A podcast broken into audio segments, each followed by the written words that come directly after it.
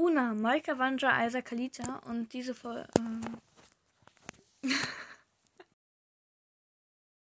ähm, und diese Folge wird wieder eine Kapitelfolge. Das heißt, alle, die den ähm, sechsten und siebten Teil von Alea Aquarius noch nicht kennen, sollten jetzt abschalten. Und ich fange mit dem Kapitel an.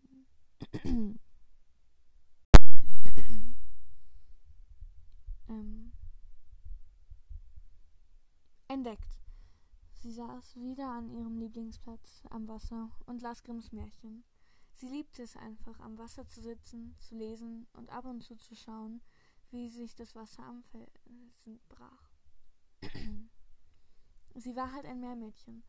Egal wie oft ihr erzählt wurde, dass das Wasser oder besser die magischen gefährlich waren. Sie fühlte sich trotzdem zum Meer hingezogen. Sie liebte es, die Farben und Formen zu entschlüsseln. Doch plötzlich sah sie etwas Merkwürdiges. Pa tauchte aus den Wellen auf. Dabei sagte er doch immer, dass das Wasser gefährlich wäre. Sie konnte seine Gefühle gerade noch erkennen. Ärger. Irgendetwas war nicht so, wie er wollte. Sie nahm sich vor, ihn später darauf anzusprechen. Jetzt war sie erstmal froh, dass sie nicht entdeckt worden war. Wenig später sah sie Cyrus, einen Dakona, über die Felsen laufen. Wenn sie nicht schnell von hier verschwanden, würde er sie entdecken. Hier, wo noch niemand außer ihr gewesen war. Doch da war es schon zu spät. Er hatte sie entdeckt und kam direkt auf sie zu.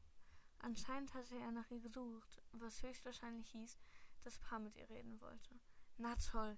Sie sprang auf, bevor Cyrus sie erreicht hatte, drehte sich um und lief in die entgegengesetzte Richtung. Ihr fehlte gerade noch, dass ihre Väter erfuhren, wo sie sich immer versteckte. Das war es jetzt auch mit dem neuen Kapitel. Ähm, ich weiß, es waren sehr viele Abers, äh, Abers genau.